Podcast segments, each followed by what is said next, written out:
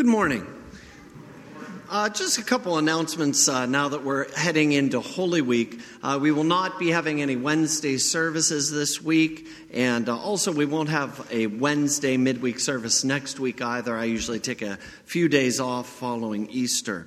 However, for this week on Holy Week, we are offering services at 2 and 7 p.m., both on Maundy, Thursday, and Good Friday. And uh, also on Easter, we'll have an 8 and a 10.30 service. Uh, just a reminder also for Easter, we're having a brunch in between the two services. Uh, you can still sign up in the back, I believe. And uh, I believe today might be the last day to order lilies, and there's a box also in the back with information about that. The Old Testament reading for this Palm Sunday is from the 50th chapter of Isaiah. The Lord God has given me the tongue of those who are taught, that I may know how to sustain with a word him who is weary. Morning by morning he awakens. He awakens my ear to hear as those who are taught. The Lord God has opened my ear, and I was not rebellious. I turned not backward. I gave my back to those who strike, and my cheeks to those who pull out the beard. I hid not my face from disgrace and spitting. But the Lord God helps me. Therefore, I have not been disgraced. Therefore, I have set my face like a flint, and I know that I shall not be put to shame. He who vindicates me is near. Who will contend with me? Let us stand up together. Who is my adversary? Let him come near to me. Behold, the Lord God helps me. Who will declare me guilty? This is the word of the Lord. The epistle reading is from the second chapter of Philippians. Have this mind among yourselves, which is yours in Christ Jesus, who, though he was in the form of God, did not count equality with God a thing to be grasped, but made himself nothing, taking the form of a servant, being born in the likeness of men, and being found in human form, he humbled himself by becoming obedient to the point of death even death on a cross. Therefore, God has highly exalted him and bestowed on him the name that is above every name, so that at the name of Jesus every knee should bow in heaven and on earth and under the earth, and every tongue confess that Jesus Christ is Lord to the glory of God the Father. This is the word of the Lord. The Holy Gospel according to St. John, the 12th chapter. Glory to you, O Lord. The next day, the large crowd that had come to the feast heard that Jesus was coming to Jerusalem. So they took branches of palm trees and went out to meet him, crying out, Hosanna! Blessed is he who comes in the name of the Lord, even the King of Israel. And Jesus found a young donkey and sat on it, just as it is written. Fear not, daughter of Zion. Behold, your king is coming, sitting on a donkey's colt. His disciples did not understand these things at first. But when Jesus was glorified, then they remembered that these things had been written about him and had been done to him. The crowd that had been with him when he called Lazarus out of the tomb and raised him from the dead continued to bear witness. The reason why the crowd went to meet him was that they heard he had done this sign. So the Pharisees said to one another, You see that you are gaining nothing. Look, the world has gone after him. This is the gospel of the Lord. Grace, mercy, and peace to you from God our Father and our Lord Jesus Christ. Amen. One of Jesus' most well known miracles was the feeding of the 5,000. He fed thousands with a couple loaves of bread and a few fish. It was a powerful miracle. But today, nothing powerful. In fact, Jesus rides into Jerusalem on a donkey. It didn't make sense. He could do such great things. Why ride into Jerusalem on a donkey? Jesus once opened the eyes of a man born blind. It was a powerful miracle. No one had ever seen something like this before. But now, Jesus was riding a donkey into Jerusalem. It didn't make sense. He could perform such powerful miracles. Riding a baby donkey didn't seem that powerful. And in fact, just a week ago, Jesus met Mary and Martha at the tomb of Lazarus. The man had been dead for four days, but death didn't stop Jesus. He shouted, Lazarus, come out. And just like that, Lazarus was alive again after being dead four days. And now, just a week later, Jesus is riding a donkey into Jerusalem? It didn't make any sense. Shouldn't Jesus be riding a white horse or a chariot instead of a baby donkey? That's what the disciples even said in our gospel reading. They looked at Jesus riding into Jerusalem on a baby donkey, and the scripture said they just didn't understand. They didn't understand why he was doing this. Let's be honest, we don't always understand what God is doing.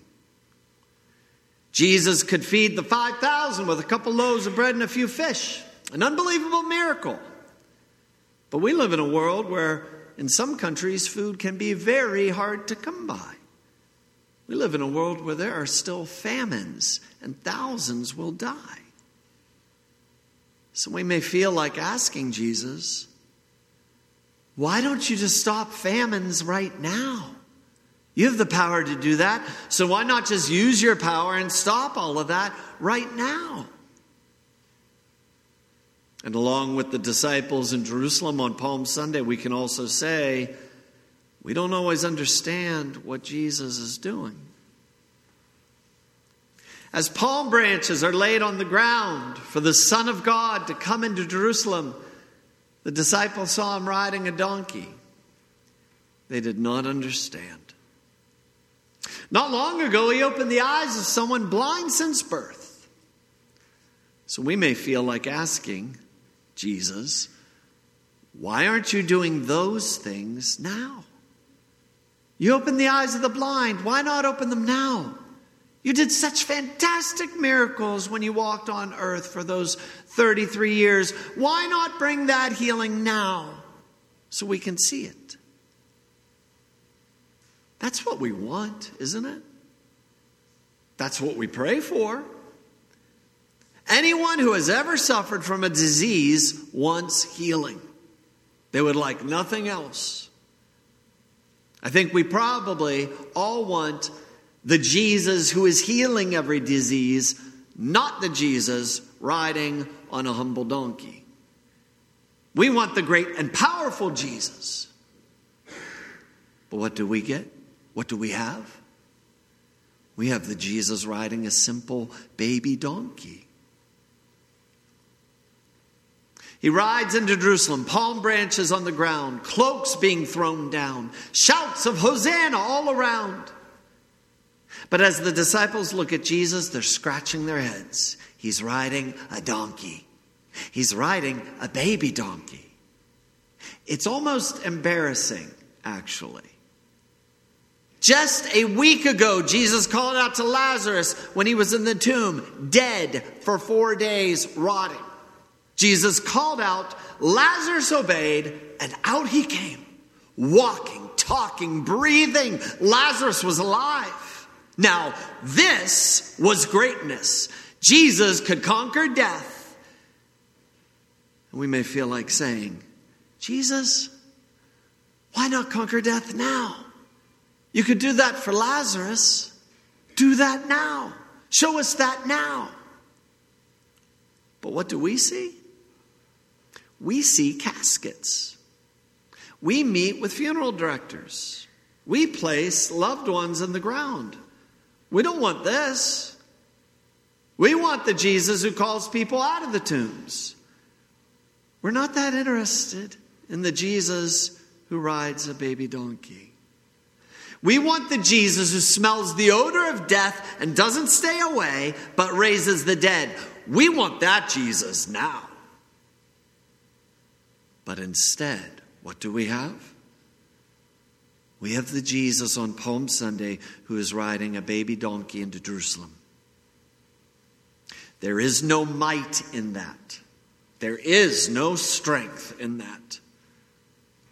There is humility. There is work to be done. And so Jesus rides a workhorse, a baby donkey. The scripture said the disciples did not understand what Jesus was doing. They could not understand why on earth Jesus would come into Jerusalem on a baby donkey. They did not get it. Well, they did not get it at first. But after Jesus was crucified, after Jesus was buried, after Jesus rose from the dead, they remembered what Jesus did today. And they understood the baby donkey. They got it. They finally got it why he did not come in worldly greatness, but rode a beast of burden. Jesus had work to do. Initially, the disciples wanted the powerful Jesus.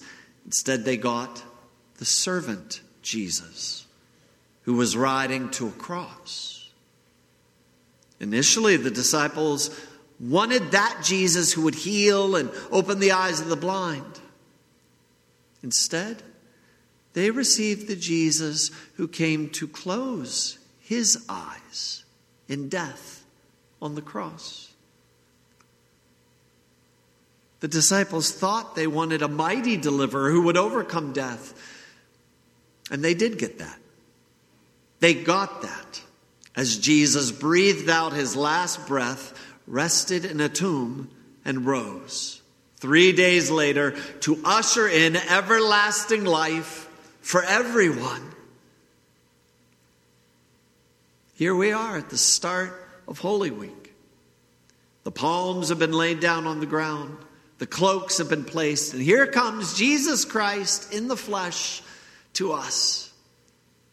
And how does he come?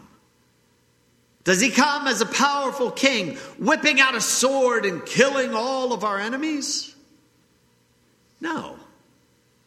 He does come. And he does come to destroy enemies, the greatest ones. But Jesus comes gently, riding on top of simple bread in the Lord's Supper. He comes gently riding simple wine. And he comes gently so you can receive him as he fights for you. He comes riding the waves of the baby colt of holy baptism to do something truly great by washing all of you in his sacrifice on the cross. We may not always understand this. And frankly, we may sometimes want something that looks a bit greater in the world's eyes.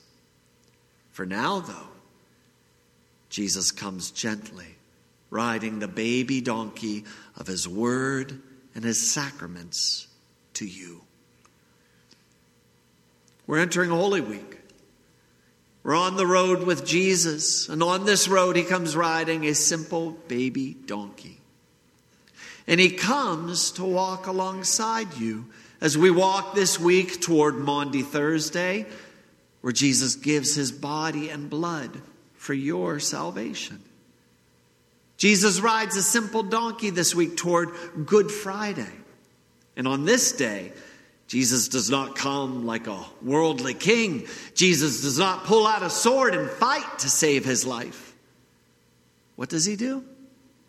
This week, Jesus, who rides a simple donkey, does the hardest thing in all of creation, in all of history.